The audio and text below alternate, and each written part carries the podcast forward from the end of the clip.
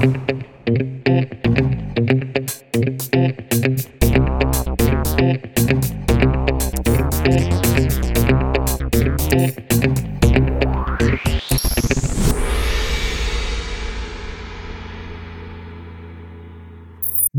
ad un nuovo episodio di Gong, il podcast di Round 2.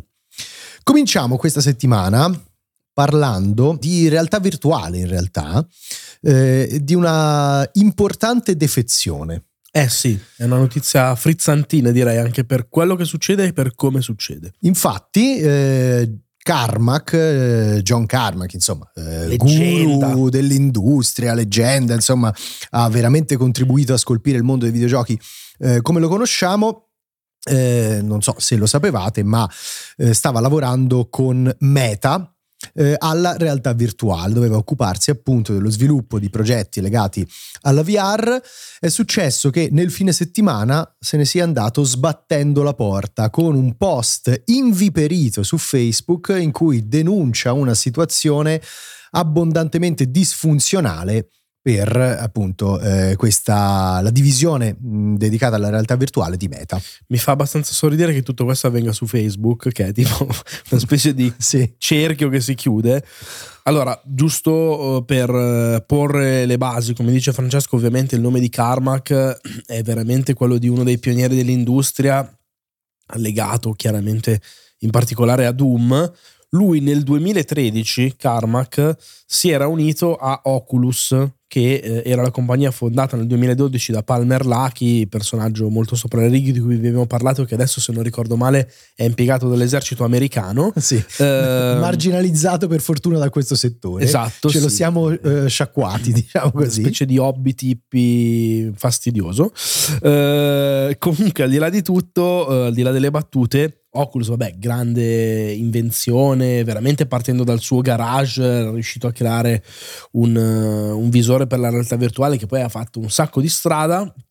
Eh, Oculus viene acquisita poi appunto da Facebook che diventerà Meta e nel 2013 Carmack eh, da grande pioniere appunto qual è crede molto in questa tecnologia e sostanzialmente va a lavorare per loro. Se n'è andato, diciamo, sbattendo la porta perché ehm, si è messo a sostanzialmente criticare moltissimo quella che è stata la posizione della, della compagnia dicendo che, eh, per citare in maniera proprio um, letterale, abbiamo un ammontare ridicolo di persone e di risorse, ma eh, ci sabotiamo da soli e sostanzialmente eh, andiamo a diminuire quelli che sono i nostri stessi sforzi. Non c'è modo di addolcire la pillola, lui dice. Penso che la nostra organizzazione stia lavorando a metà di quello che è il suo vero potenziale, o meglio, del potenziale che mi renderebbe felice.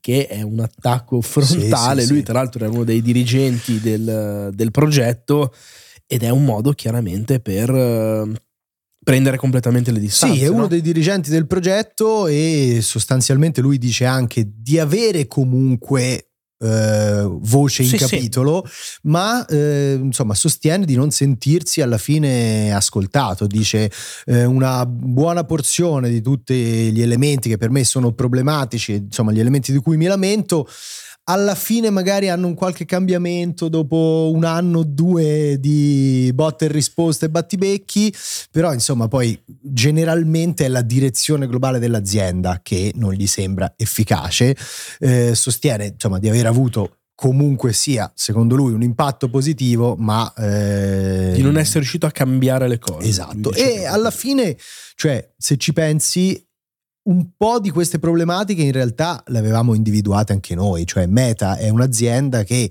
eh, pur avendo acquistato appunto la tecnologia eh, di Oculus non sembra essere in realtà così focalizzata sulla, eh, sull'utilizzo e sulla diffusione di quella tecnologia che boh, tiene lì come una fascinazione per il metaverso ma poi non eh, comunica in altra maniera. Noi questa cosa l'abbiamo già detta più riprese anche in live, eh, anche oggi, nel senso che eh, il punto è che Quest 2 in particolare come dispositivo è un, un visore che esiste oramai da tempo, che è a, cioè, disponibile a un clic di distanza, vi arriva a casa in 24 ore a un prezzo che fino a qualche mese fa era anche ancora più concorrenziale visto che costava ehm, 100 euro meno.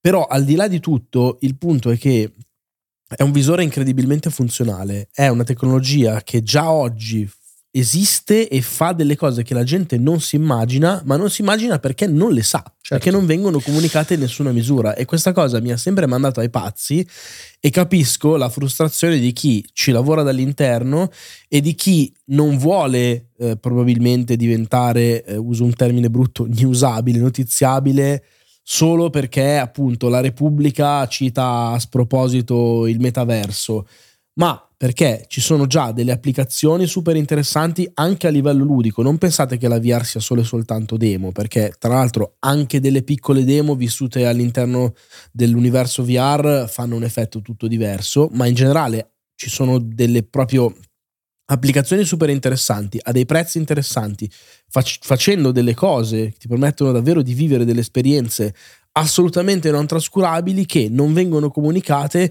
e che chissà anche che magari che difficoltà ha avuto nel promuovere alcune idee, alcune cose proprio all'interno dell'azienda stessa. Certo. Esatto. No, no, per me guarda, l'elemento metaverso è proprio la pietra dello scandalo, nel senso sì. che è la dimostrazione del fatto che Meta ha ancora oggi un potere comunicativo Bravo è vero. incredibile. Cioè è riuscita a fissare veramente quel concetto. No, no, ma quella parola, quella parola non esisteva fino a che non hanno fatto certe conferenze. Assolutamente. Cioè, nessuno ne parlava. Ma al di là della parola, il concetto proprio di metaverso è diventato veramente pervasivo. Sì, Oggi sì. lo sanno tutti cos'è. che cos'è. Okay? Poi nessuno lo vuole, che questo è, l'altro lato della medaglia che indica il fatto che si riescono a comunicare, ma magari molto meno a convincere. Certo, ed è surreale che loro l'abbiano imposto questo concetto, questa parola, ancora prima che ci fosse concretezza.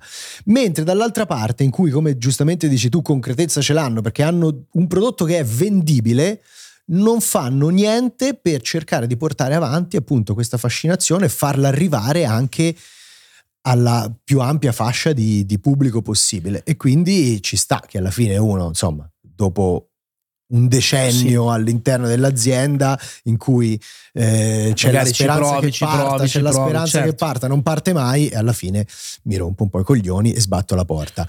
Lo può fare adesso anche con un po' più di sicurezza perché è sempre notizia recente, sostanzialmente ha aperto una sì. startup, anzi in realtà ha raccolto 20 milioni se non sbaglio per aprire questa startup, eh, sto parlando che di John Carmack. King Technologies. Esatto, che si chiama King Technology e che eh, lavora, lavorerà nel campo dell'intelligenza artificiale gli piace, eh? gli piace andare a fare un po' il precursore, ad andare in ambiti così. Speriamo che abbia una fortuna diversa da quella che ha avuto qui.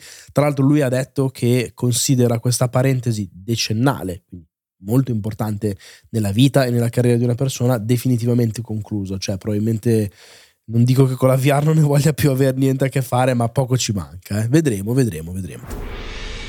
Nella seconda parte di questa puntata invece parliamo di Guerrilla perché sono, è arrivato attraverso un eh, tweet l'annuncio dell'apertura di nuove posizioni per lo studio che ha sviluppato appunto la saga di Horizon, eh, nuove posizioni che in realtà eh, ci fanno anche intuire quali potrebbero essere, diciamo, i progetti futuri del team. Anzi, non è che ci fanno intuire, eh, li citano proprio apertamente. Sì, diciamo che mh, è particolare, secondo me, anche un po' la modalità di comunicazione, nel senso che eh, tanti posti di lavoro vengono forniti in maniera abbastanza costante dalla game industry. Poche volte, però, capita di vedere, come in questo caso, un tweet con tutto l'elenco, un elenco anche molto direi ricco di posti di lavoro che vengono offerte per posizioni di altissimo profilo, nel senso che tanti sono senior, main, eccetera, eccetera. Cioè, serve tanta esperienza per andare a lavorare in quel di Amsterdam. Sì, lo esplicito sono oltre 30 posizioni, quindi comunque una campagna di assunzioni massiccia, certo. cioè anche importante insomma, in generale. Eh, certo. Se si pensa che ci sono team che hanno anche 200 persone, certo. però insomma, eh beh, è un 30 bel numero. consistenti. 17 tra l'altro di queste 30 sono legate al nuovo progetto, nuovo progetto che viene citato esplicitamente esplicitamente,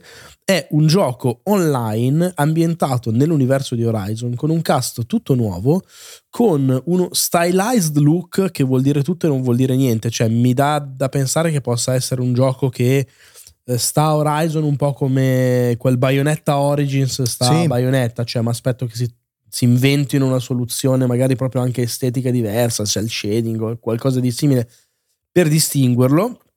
E l'altra caratteristica appunto che è un gioco online eh, cooperativo, nel senso che dicono di trovarsi insieme ad altri amici e esplorare il mondo di Horizon, eccetera, eccetera. Da capire ovviamente come sarà effettivamente strutturato, è chiaro che sia uno dei game as a service di Sony Sicuramente. che ci aspettiamo da qui al 2026. Sì, eh, e questo secondo me lascia anche comunque intendere che questi game as a service andranno eh, idealmente a coprire varie tipologie di esperienze online, cioè mi aspetto che quello di The Last of Us Faction sia molto sì. più focalizzato sullo scontro, qui probabilmente insomma eh, invece si cita un po' più la cooperazione, quindi probabilmente insomma sarà un tipo di esperienza eh, molto differente.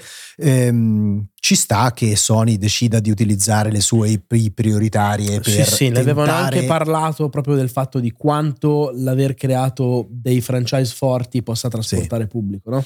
Sì, vedremo poi che cosa succederà. Comunque questo nuovo online project non sarà l'unico nel futuro del team ehm, di Amsterdam, anzi viene citato apertamente un sequel single player che penso che, che, andrà oltre al DLC già annunciato e poi un altro progetto che eh, viene portato avanti in realtà da esterni, external project, eh, quindi non si capisce bene, sarà forse un progetto eh, realizzato insomma con tanto outsourcing e pare probabilmente una cosa più piccolina, potrebbe essere de- dedicata al mobile. Quello che mi colpisce molto è che ormai tutto il team e anche le future assunzioni siano proprio proiettate integralmente sul franchise di Horizon che evidentemente negli obiettivi di Sony deve essere uno di quelli caratterizzanti per questa generazione di console e forse non solo.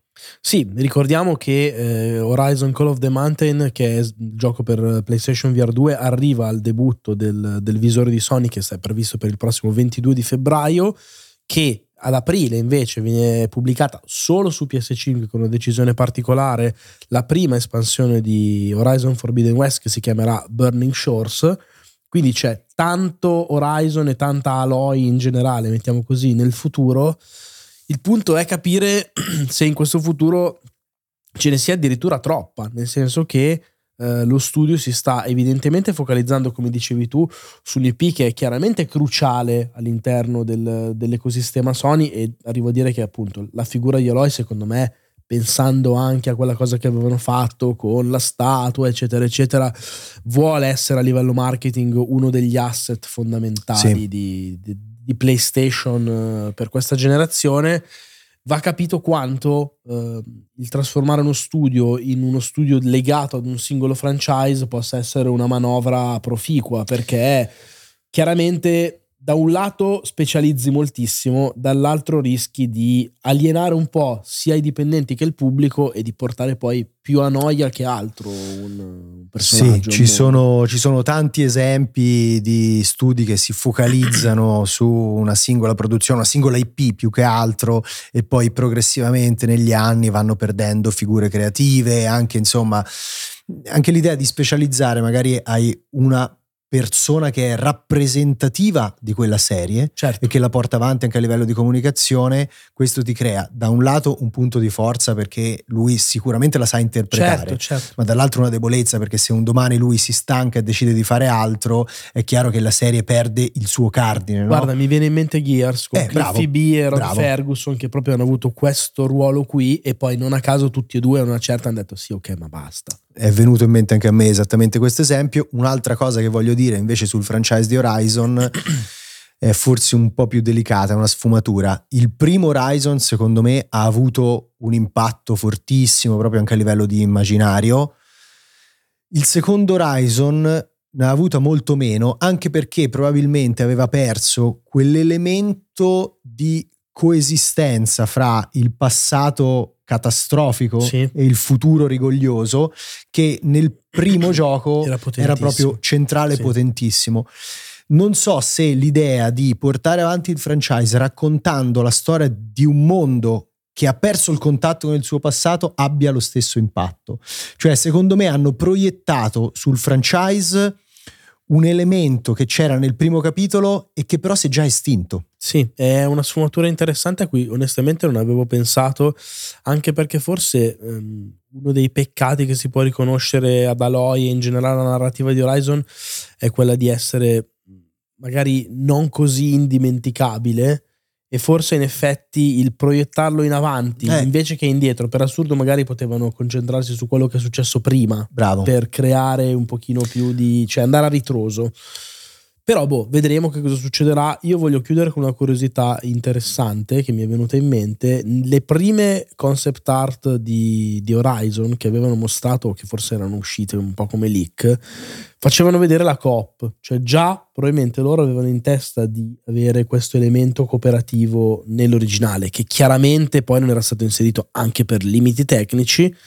Il fatto che eh, invece in questo so, spin-off, in questo comunque capitolo online che è stato annunciato in qualche maniera oggi, eh, secondo me potrebbe essere un'indicazione del fatto che, ok, game as a service, ok, una direzione di Sony che arriva un po' dall'alto per provare a capitalizzare il successo sia di certi franchise che di certi proprio modelli di B-business, ma magari anche delle idee che a livello di game design, a livello di approccio, non sono così state così, diciamo, spinte a forza all'interno del mondo di Horizon, ma che forse c'erano, c'erano già. già. Sarebbe, sarebbe, a questo punto interessante scoprirle con questo, con questo capitolo.